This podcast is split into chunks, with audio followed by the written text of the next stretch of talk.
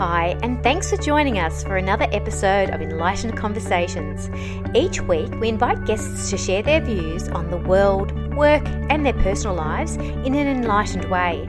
Our hosts have been chosen especially to role model just how we do an enlightened conversation. This episode is produced by Michelle Lightworker and sponsored by the Lightworker Foundation. Hi, everyone, and welcome to Enlightened Conversations. I have a beautiful, wonderful special guest with me today, JP Sears, who I consider a real soul brother with a mission to evolve the planet to higher vibrational frequencies in such creative ways. And I really honor his purpose and why he's here, why he's doing what he's doing. And I really want to say that when we find our groove in this life, when what we're here for matches uh, the way, the creative way in which we can express that, which is fantastic. We all have an opportunity to reach a lot of people with ease because we feel like we're in the flow. Now, I feel like JP Sears is one of those people uh, he's a true inspiration to me, and I, it's my honour and privilege to welcome him on the show. For those of you who don't know JP, he's an emotional healing coach, a YouTuber, an author, an international teacher, speaker at events, a world travel, traveller, and curious student of life. I love that. We all are, aren't we? He works um, with empowering people to live more meaningful lives. And JP is the author of How to Be Ultra Spiritual, which is um, being released on the 7th of March through Sounds True Publishing.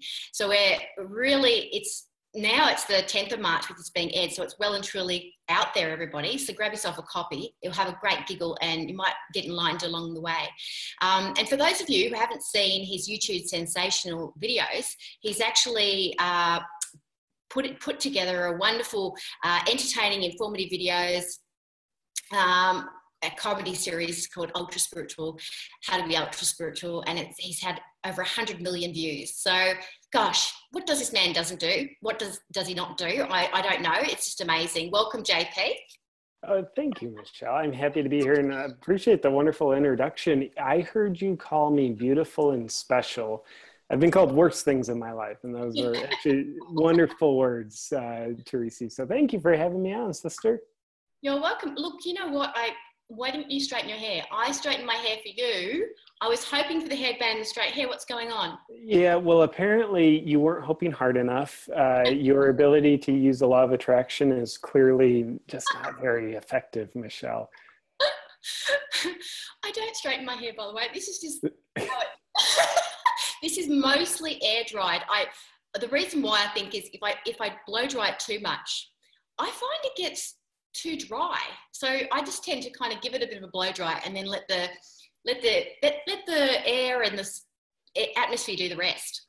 Yeah, I like that. Where the the earth becomes like your hairstylist, the atmosphere in the earth. I like that. Yeah, I was uh, actually in the infrared sauna, and then I had to do a shower real quick before you and I jumped on the air. So, yeah, I I have not had a chance to beautify myself. I think it's awesome that you've made time for me after hours. I never, I, I don't really, you know, record after hours with people. I mean, I feel really special that you'll put it time aside for me. well, you are special. There's two reasons why we're doing this after hours. First and foremost is because you are so special. Second reason is I'm a workaholic. I work all the time. So, uh, but really, I can't stress enough. It's really mostly because you're so special, Michelle. Oh, thank you. I'm sure I'd do an after hours show too if you twisted my arm. um, I, I, I, wanted to talk something. Oh, usually I'm not, I don't have anything to say before my shows because usually a lot of it just comes through. But today I went for my jog this morning and um, it was so funny. I was actually like getting jokes to tell you. Um, this has never happened to me. I'm jogging along and I'm getting jokes dropping in, going, mm, this is funny. Um, I was laughing at them. Now, I know a lot of my jokes are very Phil Dunphy, so I, I own the dad joke, I'm the, you know, but I, I don't know, I got to tell them. So um, I don't even know if I can remember them, but I'll try. Well, I'd love to hear as much as you can remember. I've got both my ears open. All right. So, for those of you who don't know what a spiritual blonde is, sorry, we can't explain it to you until after the jokes. So you might have to rewind and then you'll get the jokes better. Okay, so what do you call an ultra, what do you call a spiritual blonde? That is a good question. Michelle? Yes! Oh my God! You got it! so you're the joke maker. You know that you know the punchline before you even get the joke. Well, who do you who do you think telepathically communicated the joke to you in the first place? yeah, I was channeling you. I feel like I've evolved to become your spirit animal. Oh my god, that's that's well. Wait, wait till you hear this next joke because that's too. It's it's a bit close to. Okay, so what do you call when when you combine Michelle Lightworker with JP Sears? Hmm. It's a good question. I'm Michelle. Uh, Michelle. I'm going to have to plead the fifth on this, which is a U.S. amendment. That means I have nothing to say. I don't know. I'd love to hear it. Oh, good. Okay. you get an ultra spiritual blonde ginger that how how did I not see that? or you could say an ultra spiritual ginger blonde. I mean, that probably flows better. I think yeah, that with ginger in front of the blonde, that's kind of like it's got the gingerbread alliteration to it. So yeah, ultra spiritual ginger blonde. That yeah. sounds way cool. And then the last one, one more, okay? And then the torture is finished. What do you call a ultra spiritual dog? Uh, I would get well. Let's see. Dog is the word God spelled forward. So would you call it dog or God? No, Zephyr. I I think Zephyr would agree. He's laying probably two or three meters away from me on, on my office floor under a blanket. So he is not protesting. So I I think that Zephyr thinks that you're right. Yes, and I think you know what I I I really felt like Zephyr wanted to be a part of this discussion, and I felt like he was almost gonna sit on your lap while we were talking. Sometimes I just felt like he's here anyway, even if he's just lying there snoozing. He's metaphysically he's hovering around us, going, "Yeah, dudes, I don't have to be on the lap to be with you." I think you're right. You know, he's physically a few meters away from me, but I think he is astrally projecting himself onto my lap. I, am not sure. Maybe he'll physically project himself onto my lap later. Zephyr's got his own free will. In fact, I think Zephyr's also got my free will under control as well. He's got me trained uh, impeccably. yeah. Okay. But I'm this ultra spiritual thing, this this blonde, the spiritual blonde thing. I really want to clarify, just in case people don't know, right?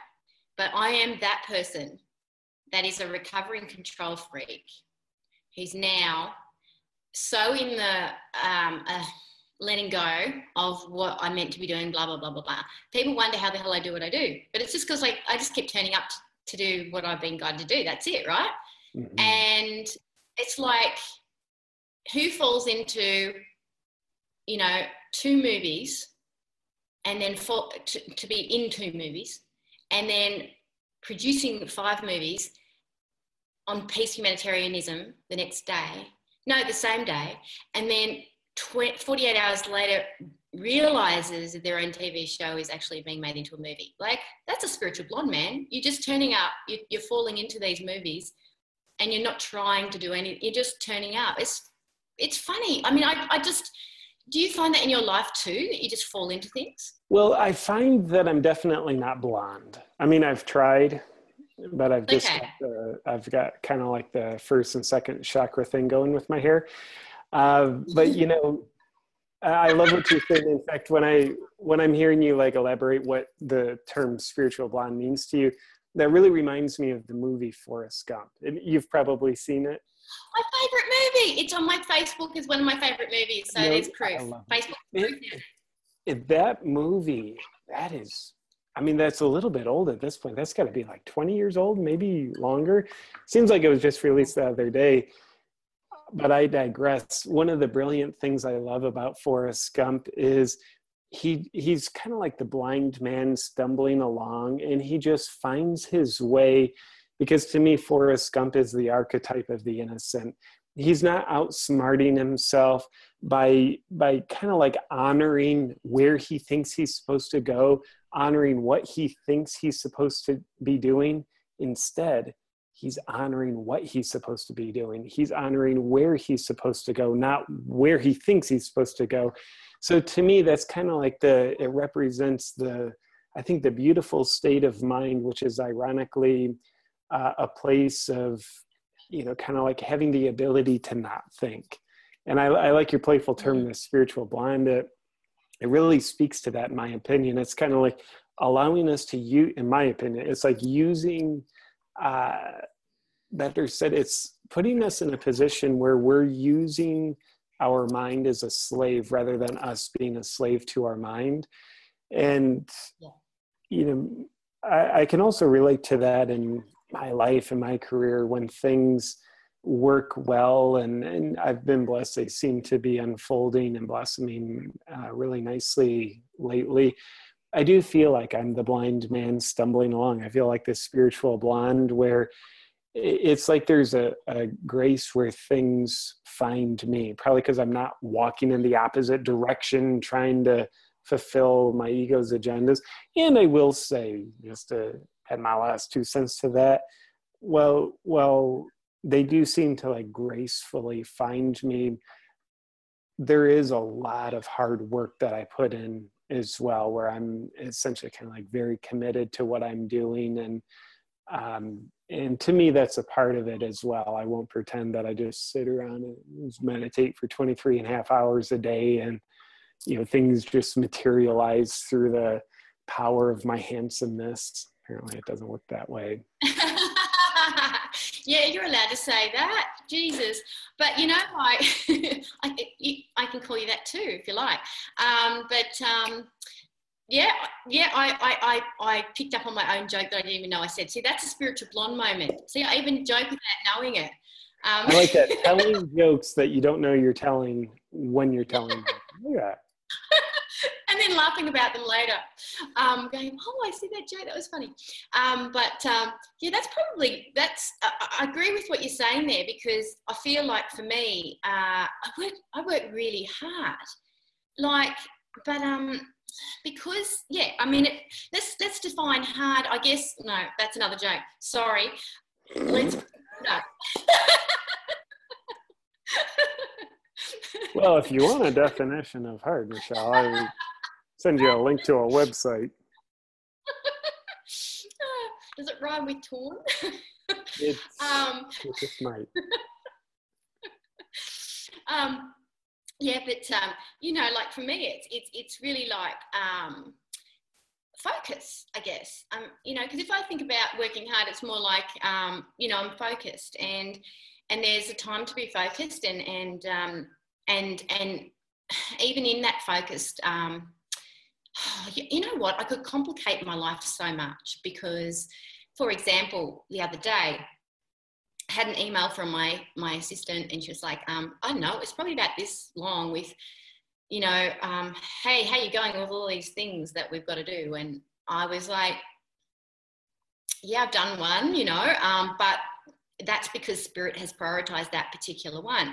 And on other days i would have done all five of them and then seven other things. So it's it's i think it's about remaining focused on what you're guided to do in the priority that you're guided to do it as well. And I think that's where the masculine or the, the focus, um, that yang energy, and the feminine, which is that real um, ability to go, let me just sit in that and then I will feel into what the priority is with that insofar as timing you know, it's like the marriage of the two come together. And I think if I had that out of balance, I'd be all over the place and I would never get anything done. And I'd probably be back in the control freaky days of trying to run everything my way. And there'd be no room for spirit to give me the priorities, you know? Yeah. Well, and I'm curious on that, you know, the when you've got like the assistant sends you the list of like, okay, here's the 10 things that you've got to do. And the end of the day, you say, well, I did the first one and that's what spirit guided me to do so i'm curious how how you can tell or at least your perception of how you know when it's spirit guiding you because I I know a part of the human condition is self sabotage where we procrastinate and I think part of intelligent self sabotage is we come up with good excuses. I mean, let's just say someone's procrastinating; they've got ten things to do, and when they they only do one or they do none or whatever it is, but they don't do all ten. Nobody sits there and most people don't sit there and say, well, I only did one because I'm a lazy person who gets my emotional needs met through self sabotage. Typically, will have kind of like a good excuse. And usually it's a good enough excuse that we buy into it. We buy into the rationalization. And I know a, a, a lot of kind of like my videos are shining the light on what I would call spiritualizations in the spiritual community where we say things that are really rationalizations to justify our ego's agenda. Sometimes that agenda is procrastination. So, long story short, I would be, for my own benefit, really curious to hear as I've I'm forming like a 20 minute long question. You can tell like I'm an expert communicator. The best way to ask someone a question is to ramble at them for 45 minutes. That's the clear thing. So the the, the down question with some of that context is how do you di- distinguish between spirit guiding and um, procrastination? I will walk you through my process that I had yesterday. Um, I got the email, and she'd sent me the email um, the week before she'd had her eye operation, which was probably about 10 days ago now.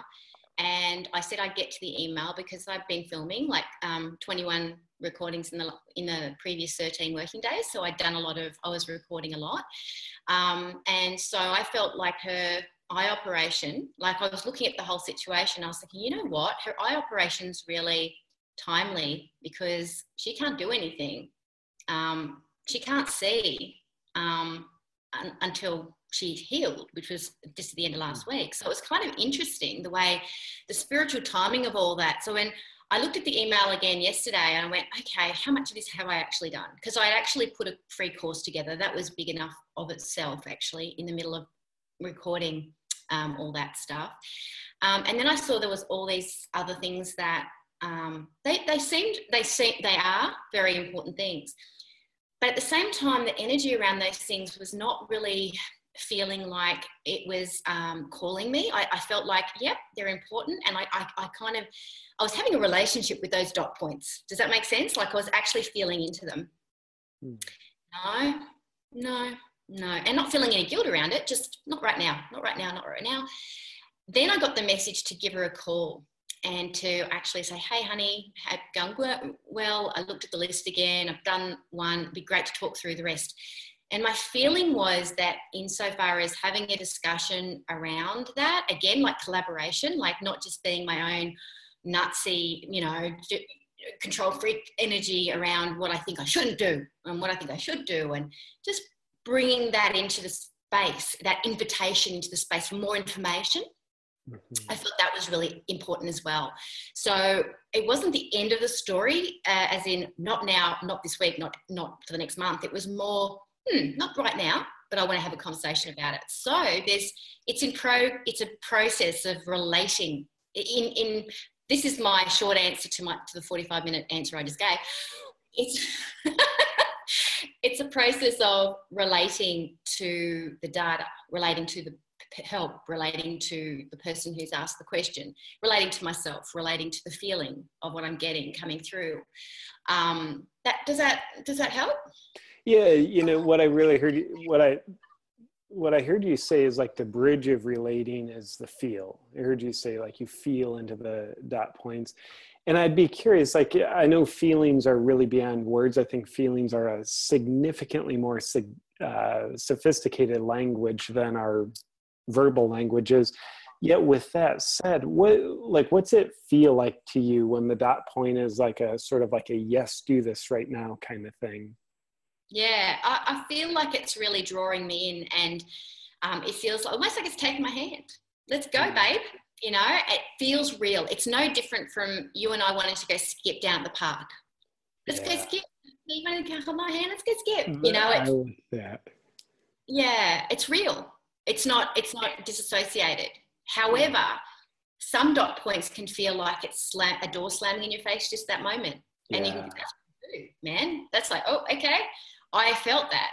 But I also get the, I'm, I'm lucky because I have a lot of clairaudience stuff coming at the same time now, or did initially too, and it'll just be, nah, not right now, you know, and I get it at the same time. Yeah. But if it didn't have the feeling associated with it, you know, you'd question it, wouldn't you? Like, how do you know? And da, da, da, so you got to be in your body, I reckon, to really get a full read of a situation. Yeah, the, uh, I love all that, and I I struggle with a part of that, and and part of that I don't like. The part that feels graceful to me is you know whether or not like I I'll I'll put something on my list or calendar. My assistant will ask me about it, or you know whatever the offer is, and like I'll get a, a pretty clear yes or no. And and I've gotten really good at honoring that, and I really am not willing to betray that. Like I, the idea of saying yes to something that's my heart saying no to, like I, ooh, I can't do that anymore. Um, yeah. So, and even if something like doesn't feel like uh like I, I won't enjoy that but it feels purposeful like okay i'll do that like you know email communication like oh it's not like joyful but there's purpose to it so so once i've got like say the list and you know things on my calendar that's the graceful part but here's where i struggle. I become like a bull in a china shop like okay i've got my like my the hell is it? Like my daily to-do list today that i've you know take all my appointments on my calendar as well as other th- stuff that i'm doing. And i'll put that in i'll just be like the bull in the china shop where like i'm gonna plow through this list and it become kind of like a hustle mentality. And and i love the ambition of it. I love sort of the warrior masculine energy passion of it. But at the same time it doesn't really feel greatly balanced. Like i feel like sometimes I'll complete my list at the expense of myself and i'm not really in a sensitive place. Like okay jp these things are on my list for today. And this list is is written on a piece of paper not a piece of stone that's going to be like cast into the mind of god forever. So I, I find it interesting how insensitive i am to things once i get the real hey, it's purposeful. And i think part of that for me part of my struggle is uh, i'm sort of like a product productivity addict workaholic people pleaser that's really stems from my dysfunction ever since i was a young child of needing to earn my way into being valued needing to earn uh, mattering. And it, it really is uh, a challenge. And it's weird too. I mean it really is a bizarre challenge because it's like everything on my list like i would judge it to be inherently good.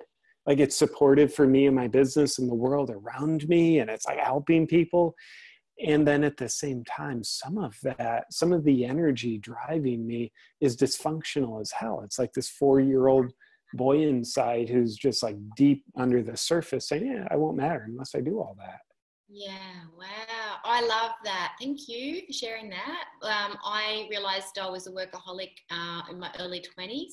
So I've been in recovery from that for now 24 years. Hmm. And occasionally I find myself sliding into that mentality of do and not be and not having that balance. And I think like um, leading up to my trip in Bali last year, I was I was in that energy of I've got to get this done, I've got to get this finished, I've got to, got to, got to, got to. You know, I was in that energy. Yeah. And when I when it took me like three days in Bali to uncoil my my tightness. And I even warned my family. I said, guys, I'm freaking wound up like a freaking yeah, you know, and and and I, it's not nice to catch yourself yeah. in that space. It's not nice. And when I got back from Bali, it was really interesting because some of the guidance that came through straight away for me was only work from ten to four, and that's it. And and I had some really strict boundaries around that for a long time, for months and you know and now and then that helped me to really like prioritize my time like really super duper i had to let things go Like I had literally had to let like big chunks of things that I was doing to, to go and to just focus on what is really what I'm being called to do. So it really helped me get clear on that. And then after that, I've, I've been working from 10 till about 5. Um, if you don't count going for my morning run and meditating on my day as as work, because you know you could count anything as work, right? Yeah. Because um, yeah, like it, it preps you to be yeah. centered, present, energized. So I definitely yeah. feel you on that. Yeah. Yeah, but it's like I think um, the intention behind our work calls us to uh, task to to notice um, well any unhealed bits for us yeah. and it, and it feels to me like that's an that's an ongoing journey it's like you know in the way we work how much we work um, especially if we've got these tendencies to to work a lot and I, I certainly I don't know about you but I don't want to burn out and I want to keep going and I feel like I have things in balance now that I'm not burning out I mean, yeah. even last week, good example was I planned to, after my all recording, Spirit said to me, and, and I listened and I blocked the days off my calendar, right? Do not book anything on these two days. Now, one day was Thursday last week was Australia Day because we're recording in January. It was January the 26th. And the following day was January the 27th. And I was told weeks prior, do not book anything on these days. And Friday turned up. And I was like, what the hell? but I got this, you know, you know, I had already told you about the list, didn't I? Right? Didn't look at the list. That was not at all what I do not open your computer, you know? This is not about work today at all. And I was like, okay, what am I doing? You know, okay. Yeah, that that was a weird day, you know, an unplanned day, no work, and I just turned up for it. Now that was cool. Like that's therapy mm. for a hmm. workaholic. Yeah, that that sounds like I'm in touch with my uh, workaholic dysfunction that uh, infects a part of me. And hearing about that, like that sounds free and scary. It's like, wow, mm. you just you did nothing for the day, and yeah, and it's like I notice like it's i don't know just notice it's blatant for me like the the pace that i've been going it's not sustainable. You mentioned like uh, what's sustainable, and I've been going at a sprint pace, honestly, for um, longer than you can sprint. So I'm I, am i am not sustainable, and it's it's weird for me, weird, confusing, in bizarre that it's hard for me to tell the difference between what I should be doing to have a sustainable you know work and purposeful expression versus what i should let fall away mm. uh, because you know the rationalizations that my mind comes up with you know are troubling. One because some of them are absolutely true and others of them are absolutely true but i should ignore anyway. It's like truth has this tantalizing seduction to it. It's like i'm not stupid and most people aren't stupid who self-sabotage in their own way. It, it's like we'll use rationalizations to justify our behavior that are true because those are the believable ones if we use ones that are completely fictitious like uh, we're smarter than that. We're not going to buy into it. So like i look at you know my schedule right now and it's so easy to justify like I, my book is launching so packing in so many interviews and book launch products along with you know the video work that i'm doing uh, speaking and performances that i've got coming up it's easy to look like yes that's all like this for the book phase this is all good stuff and it might be true but there's another part of me is like well is it true i don't know is that just my rationalizations so one thing's for sure, Michelle. I know I'm dysfunctional as hell. I'm at least happy about it, and I'm doing my best to. Sounds like another book, though. That's cool. I always say our dysfunction is fodder for a book. So awesome stuff. Yeah, in fact, I think if a book's not based on dysfunction, it's just a boring, shallow book anyway. Think, you know, beauty is born in dysfunction for sure. Mm. But I think it's great that you like had the realization of it because Um, you know, like I can relate to that because when just before Bali, I was in all that rationalization. I have to get this done. Da, da, da, da. I was part of, part of the Hay House World Summit. I had stuff to do. I had to. I was part of, um, you know, doing my magazine. Had to be done. Like before I left, like it couldn't not be done. I had someone on the front cover. Blah blah blah blah blah. You know, rationalization. Of course, all that had to be done. Um, I think of it is uh, when I got back the realization was I really need to seriously plan my time differently so that it is sustainable. And I feel like I know in my early days of recovery from workaholism, I would on a Saturday morning, I would actually block out like two hours where I hadn't planned anything. It wasn't yoga time, it wasn't journal time, it wasn't anything time. It was actually it didn't have a name. It was just a, a block, a blank block. I mean, I've progressed now to be able to do that in a, a whole day occasionally and go, oh my God. Um, but it was so cool. And I turn up for it. And you know what? It just felt like someone had given me the biggest present anyone could ever give me. And I, it might actually sound scary when you're looking at it from here over to there. But when you turn up for it, because there's a part of you that actually just doesn't want to have to do anything for anyone at all, or, or do do do do, it's such a cool a cool thing to give yourself. For sure. I mean, to me, that's that's kind of like the definition of playfulness: spontaneity and not having a plan. I think the structure, planning, like those are cool things, but when they dominate our lives our inner child, our our playful nature, it gets caged in. So yeah. you know, I think there's a reason why you know in schools children have recesses. It's like school there's a lot of structure and then okay go outside and play. There's no plan. The only plan is to not have a plan. Go play be spontaneous. And uh, i think the illusion is that just children need that. I think sometimes when we acquire a grown-up body and it you know, acquires more wisdom, if you will, uh, in ages. Uh, you know, we get tricked. We we trick ourselves into believing that we're not still a child just because we're not inside of a kid's body. I think just like a, a tree in nature, we just add on. We still have a child's self. It won't go anywhere. We also have acquired an adult self psychologically and uh, physically. And to me, that's just like a tree in the sense that if you cut a tree down, which I don't recommend doing. The world needs more trees, not cut down. But if you cut a tree down, you see, like, okay, the tree has 30 rings in it. That means the tree is 30 years old. How cool. And when you look at the innermost rings, you say, that's the tree's childhood.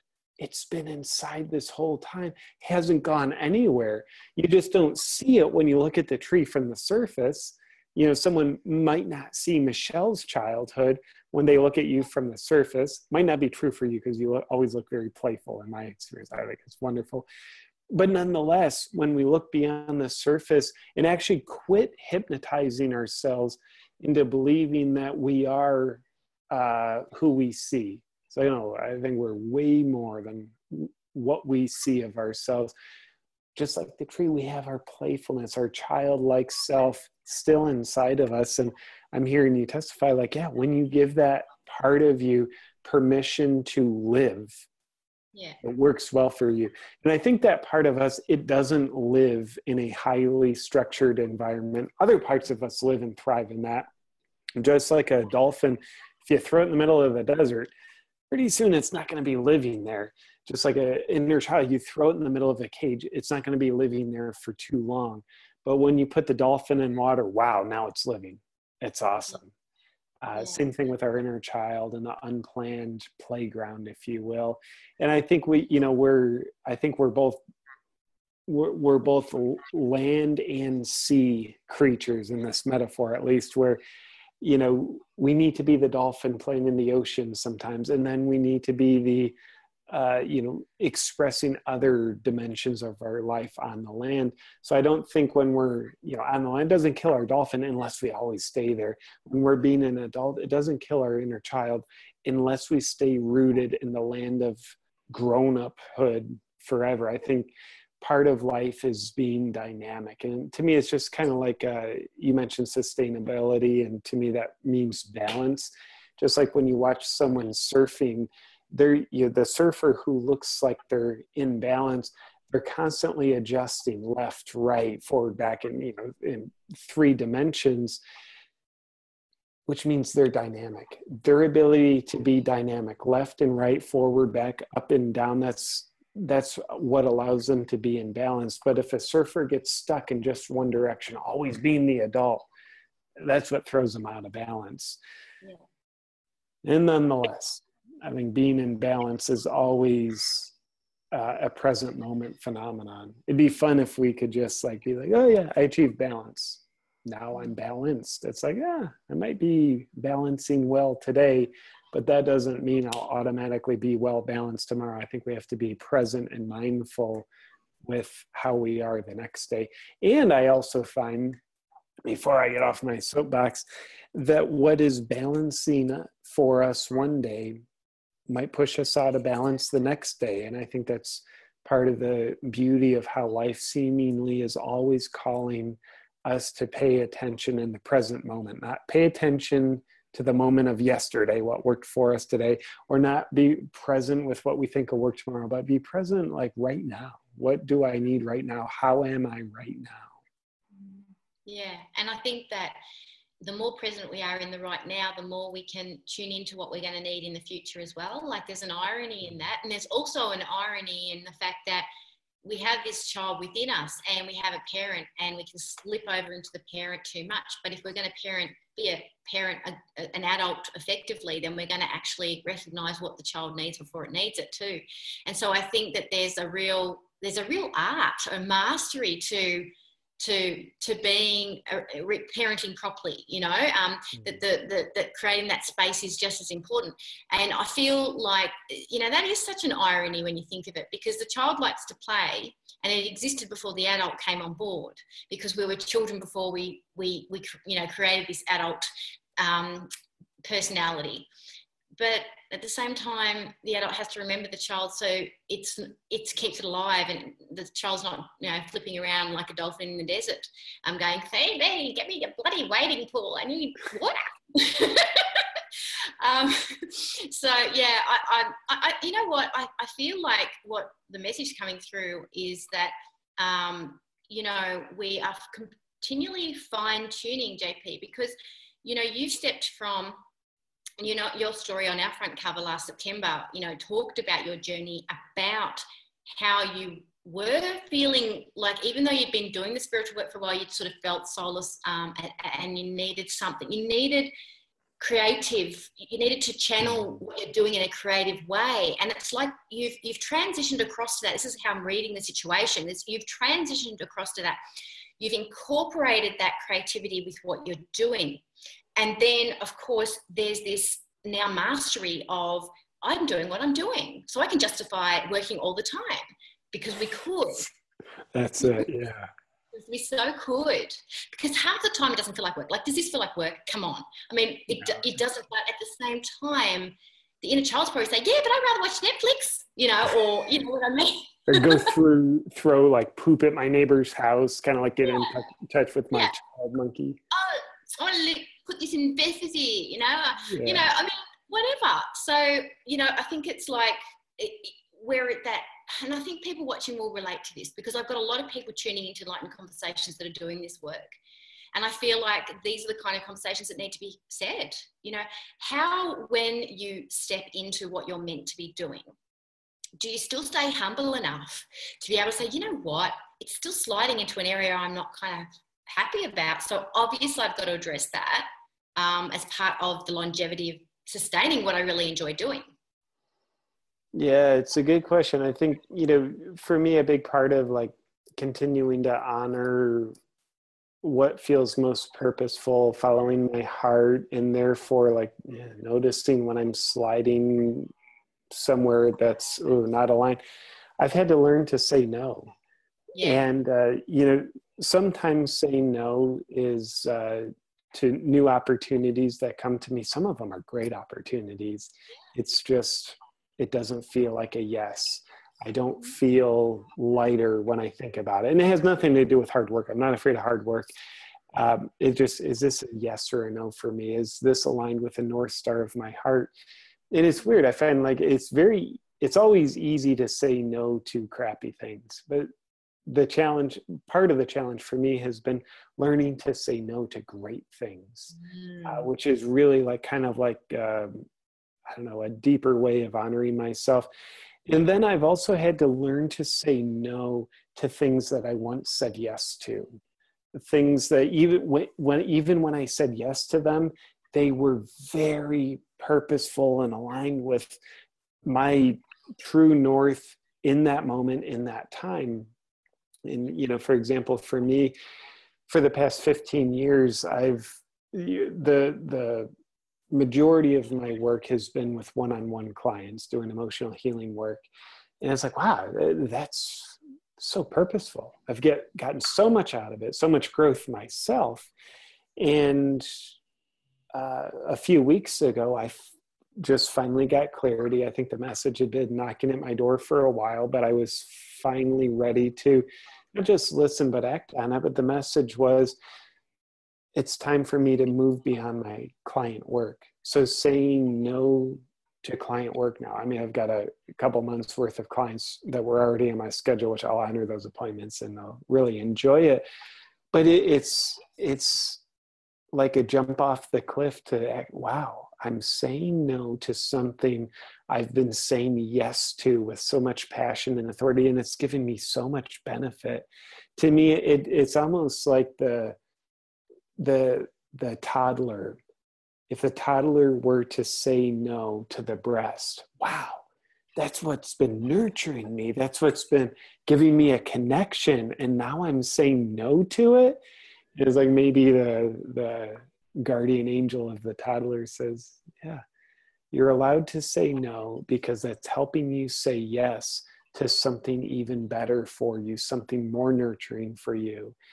And um, yeah, so that essentially, and by the way, I sound like a toddler with what works for me. No, saying no, no, no, no. It's like become the terrible twos.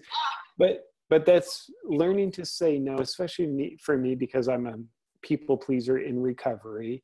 Pe- mantra of a people pleaser says, Yes, I will be what you need me to be. I will do whatever I think I need to do in order to be valued uh, by you. And if it's all at the expense of me, that's fine. I'll completely give myself away in order to please you. Uh, ugh, that's uh, got to go beyond that. So I think that's some of what's helped me. And I'd be curious, your question or your answer or your question for the same question. I'd love to hear what works for you. Um, I feel like for me, I'm not saying no to something ever.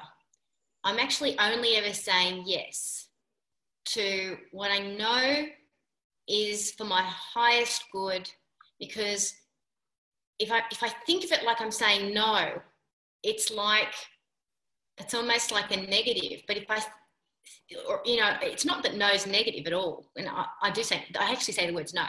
Um, but what I, what I mean is that the, the way I frame it in my head is I'm saying yes to me. I'm saying I, yes to my calling. And also, sure. yes to the next spiritual stretch, which might be scary and unknown. Like I shared with you before we came on air about letting go of my radio job before I knew what I was doing. You know, and then and then this arrived, this TV show arrived. It's like, oh, okay but saying like taking that creating that space um, because you know you need to create the space for it before it'll come in. It's like you, you take that yes leap you know? I like that. Yeah i really like the how you frame like saying no to something or someone. Those are the literal words spoken but that's a way of saying yes to yourself. And i love that honoring your truth. And that definitely uh, that's how it is for me too. I just hadn't put it in the uh, elegant words of Michelle before. Well, you know, just um, straightening it, the blonde hair. It's the spiritual blonde thing. You know, all those people who knocked me for my looks or whatever. There you go. Um, hey, I have a question for you, seeing as we're on this topic of yes. What have you said yes to lately that is coming up for you that you want to share to people? with people so that they know what they can say yes to too? Well, that's a great question. Uh, you know, a, couple of things come to my mind. I mean, relatively recently, uh, I mean, a while ago at this point, I said yes to the the book project, which is so scary for me. Like, oh, write a book? Ooh, haven't done that before. That's scary, uh, but that's a yes for me. So, um, I put my heart and soul into it. And I'm so thankful that JP of yesteryear had the the courage to honor his yes and then also recently i've learned to say uh, yes to relationships about a year ago uh, the girlfriend i was with for know, two and a half years give or take her and i broke up and then at that time you know there was so much work opportunities and just amazing stuff coming my way it was where uh, I said to myself, you know, I don't have the capacity for a relationship. I don't want to devote the time and attention to it, and and I, I I can't slash I'm not willing to give a woman what she would really deserve to have as far as time and attention.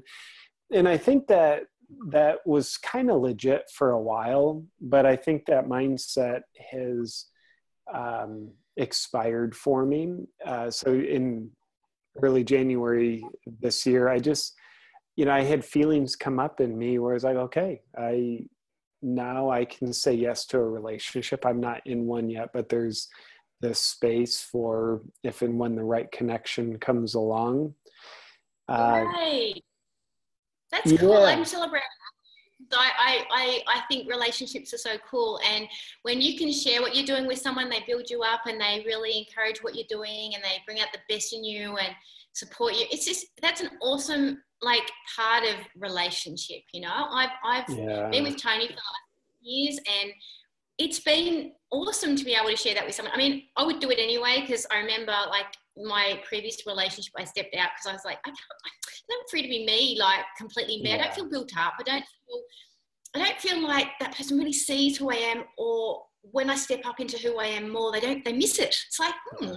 And so it's cool when you've got someone there who's going, I see ya, and guess what? And then some, I see some more. Like, you know, it's it's a it's a very nourishing experience to have a witness like that so, so, side by side. So I yeah. I'm celebrating with my friend, and also good to, good to have sexy times too. That's always awesome. It, it is. Uh, it appears to be a part of life and uh, the human exploration, which I like that. It's good to have sexy times too. Keeping it real so agree with you. Yeah. And I love hearing how you guys have the, um, you know, the mutual support. I've had past relationships, and I'll sound like, oh, it's all the woman's fault. It's like I've, I've got my part of it too. I don't want to just sound like the, the blaming victim.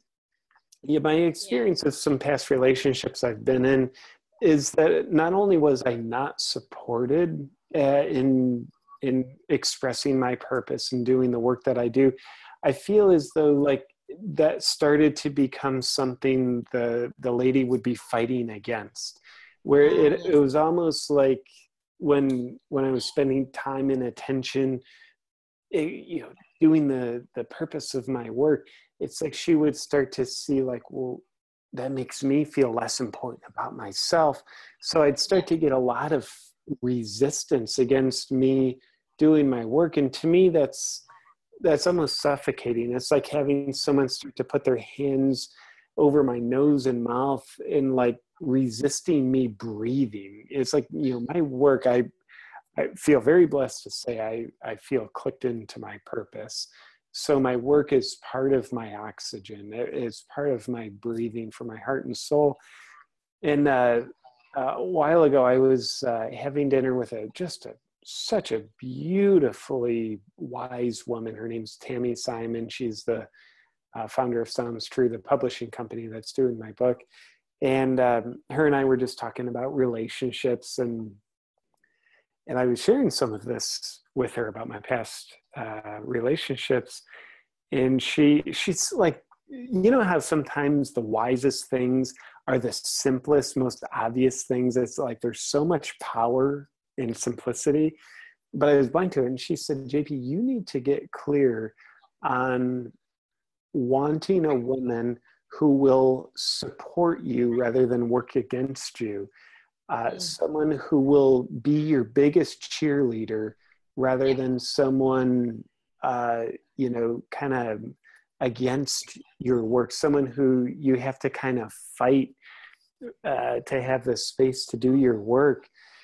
And I'm like, oh, what the hell's wrong with me? How come I haven't thought of that? And and then you know it, it kind of got me thinking, just getting curious about myself. Well, why why has my just unconscious reactive mindset been find relationships where my work and my passion not only am i not supported and cheered for but it's like that's seen as the enemy and mm. And I I well I don't know the answers for sure some of what I've gotten curious about is how the energy of conflict is something familiar enough from my childhood that it's comfortable and familiar and therefore I get a sense of safety out of the familiarity of it and even though the conflict is uncomfortable I get a comfort out of the discomfort of it simply because it's familiar. So mm-hmm. it's like, yeah, okay. Uh, having some of my adult relationships driven by a very young, wounded child uh, addiction to the discomfort that I've still not processed, I guess that's something that I don't want to be stuck in. So it was really cool to get some clarity and insight about that.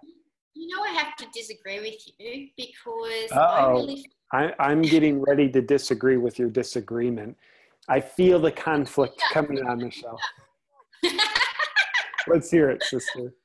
Uh, you know, I really feel like you've been working your shit so hard um, that you have been processing by by um, activating your purpose, and you have been now that you've done that um, that is why you feel ready to have someone come in. And that is why mm. you've now attracted somebody who's had the conversation with you to say, This is what you need, because you're ready to hear it. You have been doing it, you have been living it. You're even at the point where you are wanting to bring it back into a bit of balance because you know you don't have to do it in order to be okay. Because you know that's that's another aspect that needs to be healed so you're even dealing with that component you're dealing with the part that that person represented, you're dealing with that within yourself now, right? The resentful part. So you're you're dealing with all of that. Like you're working it, honey. I'm just in I'm just watching it from afar going, you're rocking it. You're really rocking it. So um, I can't not see someone come into your life. Like it's going to be like, not only that, but when they come into your life, you're going to actually go, hell yeah, rather than, eh, you, you know you're gonna you're gonna enjoy it because you've been doing that for you for the past 18 months or two years you've actually been doing that for you you've been committing to your purpose i like that perspective thank you for shining your light my way that yeah that's cool to see and feels good to see yeah, and validating what you're doing every step of the way. Because sometimes we think we've got to go into a meditation process um, to integrate a part back into our lives. And all the while, the actual steps that you're making every single day in action and all the choices you're making, JP, and the honesty, even on this show, talking about your honest relationship with a part of you that wants to stop sometimes and just be, and all that's actually live processing. That's mm. live processing. That's that's transparency. That's shame reduction work. That's that you're putting it out there for everybody to see. So it's yeah. massive. It's massive. Mm. And I, I, I want to thank you for that because there's so many people that can benefit from hearing you say all of that, like real time processing stuff. Because hmm. sometimes mm. we wait till we've processed it and then we share it and go, oh yeah, I went through this cool process and da da da da, da and now I pop, out popped me, da da. Um, I like real time processing. It's awesome. Yeah, well, thank you for all of that, wise lady. And I, I like the your term real time processing. To me, that's like that really honors the significance of life. Where like yeah, whether it's in a meditation or a deliberate healing exercise, awesome stuff happens there. We we probably do process a lot, and the message I got from you is our healing doesn't just happen when we're doing healing when we think we're healing. And, and it's kind of like i think sometimes we learn the most when we don't know we're learning. It's like sitting in a classroom that's like okay deliberate learning. But honestly i think we always learn more when we don't know we're learning when we're having an experience. And you know one of your messages that i heard is kind of like aligning with your purpose has more purpose to it than what we think it does. And part of aligning with our purpose is it kind of like clicks us into calibrate with more healing that's going on below the surface because maybe we're living our metaphors, we're projecting our past unresolved stuff onto the hero's journey of what's being laid out in front of me with these purposeful tasks. So I might not be literally talking about the wound from when I was five years old, first day of kindergarten, but I may metaphorically be experiencing that and walking through it with new courage and finding the feelings as I'm saying yes to something that scares the heck out of me, saying yes to a book deal. Even though, just like the five year old, like, I don't know if I can do this. I don't know if anybody's going to like me. I don't know if I'm going to get approval. So, yeah, that that's I love that. It, actually, just hearing your words, it makes me feel like, yeah, it makes me feel more appreciation for what I would call normal life. Oh, that's cool. Mm. Hey, also, also, I'm being called to tell you something because I feel like if you watch this back, it'll help you with your ability to receive. Okay, so if I was single, I'd go out with you. Oh, well, thank you. There you go. There you go. See? See, there's plenty of cool chicks that would say yes and they would support what you're doing. There you go. I like that. Yeah, and thank you for having me on this dating game show. Uh, I can't wait. It'd be fun. Michelle, it's a little think... bit incestuous. Really is a bit incestuous, isn't it? Because you're kind of like my brother. But anyway, I think it's really good shame reduction where it's like, yeah, let him, baby. Yeah, she'd go out with him. Yeah, okay, let's go no, and yeah, I do appreciate hearing that. That's beautiful. Yeah, there's. I think there's plenty of people who see you, JP, and I think when we take the blinkers off, um, and then we actually see what we can create space for, Spirit makes it possible to have a awesome career slash what we're meant to be doing, life purpose, and room for another being to share that with. So. Yeah you know, if you've got like, because I'm picking up, there might be some stuff around that, like, oh, how could I fit it all in? It's like, don't worry about that. It'll mm. all just be easy. Yeah, I, and I'm definitely picking up what you you picked up. How you know that how will I fit it all in? Because I look at you know kind of like when I'm home, you know, at my home rather than traveling present day it's like yeah i i live by myself with the magical zephyr. So i he and i it's my beautiful dog. But i i oftentimes i'm i'm in work mode essentially from when i wake up to when i go to bed. And you know i eat i exercise i do my self-care which like we said earlier part of me views that as like well that sets me up to do good work. But anyway we'll leave that to another so I look at that, I'm like, yeah, how would I fit in a relationship? However, it's like these feelings I found uh, in in January. I was uh, at a retreat in Costa Rica. There was just this this woman. There a wonderful connection, and it's like, wow, I feel feelings that I sort of forgot existed, and like these feelings like they're powerful. Yes, there's the dopamine rush and all the kind of like make you blind infatuation, but it's something more powerful than that. And it's like there's a w- wisdom there that's that's like okay, worry about fitting it all in isn't part of the equation because if there's a redistribution of my i'm talking to my inner work ethic redistribution of my time allotment during the day that's okay because it'll be redistributed in things that not only feel really good, they probably even feel better, deeper, and more fulfilling, more connecting than just what I'm doing now. So it's like, yeah, not to worry. Oh yeah, no, it's it's so good. And like if anything like me and Tony, like at the end of our Friday, like we have Friday night wind down and we have a pizza night. We make our own pizzas. We dance around the lounge room. We talk about the week that was, and it all like integrates and like it's not. it's not hard work. Relation, I don't think relationships that hard work. I think they, I think we think they are, but they're actually easy and they support us and make things easier. But they're only hard work if we haven't committed to ourselves the level that we want someone else to commit to us. And so I find my relationship makes my life even easier and my work life easier, not harder. So I think there's a, a belief system we have, oh, relationships are so hard, blah, blah, blah. And it's rubbish. And I remember when I first, when I first, um, before I met Tony, I said to my girlfriend, we had a phone call, and I said, I want easy. I put my order in for easy, JP, and I got it. I got it. you know, is it it's interesting. Some of the like again, like the the how much wisdom is found in simplicity. What I heard you say is relationships that won't work are very hard to make work. Kind of like impossible. But relationships that are a very good fit, relationships that are essentially impossible to fail, those have easy flow to them.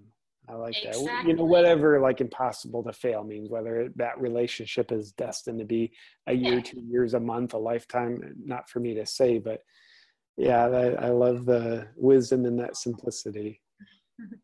Well, I've loved having you on the show. It's the the hour's just gone by so quickly; it's ridiculous. And it um, has. It is ridiculous. It's a little bit of a kind of like an act of vengeance from God that the hour's gone by so fast. Oh, but see, that's what happens. Like, I mean, enlightened conversations are awesome, aren't they? Because like they just you're safe to be whoever you are, and then there's probably people watching going, "Oh, we don't want it to end either because we felt safe to be who we were, even though they weren't actually hearing our conversation, but I can feel them." Yeah. unlocking and activating as they're listening and they're part of it. So I know it's kind of hard to say goodbye to the end of an enlightened conversation, but we can continue it from afar. This enlightened conversation will continue, I'm sure. I like that. Let's uh, do a little astral travel, Michelle, and I'll meet you in Hawaii. Oh, that sounds a bit like cheating. I'm not sure, JP. and, well, bring Tony. Bring Tony. He sounds awesome. I'd love to hang with him too. No, apparently, he said anything I do in my dream dream time is fine. So it's all right. That's eh, funny you mentioned that. I know we're out of time and I'm still rambling. A friend of mine, he and I always talk about dreams. We both do dream work with a the same dream therapist actually, and and he was telling me how his girlfriend got furious at him because he had a dream where he was cheating on her it's like I, I, don't think our minds generate dreams. I think our minds receive dreams from from a higher consciousness. So anyway he woke up and he and his girlfriend they too discussed their dreams. She got mad at him for having a dream where he was cheating on her. It's like oh that's interesting. Yeah it is interesting. Well, controlling um, too. yes and fearful but i mean gosh we could continue to talk about like everything for all time, I think. Um, easy peasy. But just before you go, just make sure people um, can find you. And the best, the best website they can get you on is um, probably um, your awakenwithjp.com, uh, isn't it? Yeah, awakenwithjp.com. Uh, you'll find me there, and all my social media uh, handles are Awaken with JP. So that's the best place to either find me or avoid me. yeah, that's right. All right. Thank you. And I certainly won't be avoiding you, brother. I love you. And thank you for joining me. I love you too, Michelle. Thank you for having me on. You're welcome.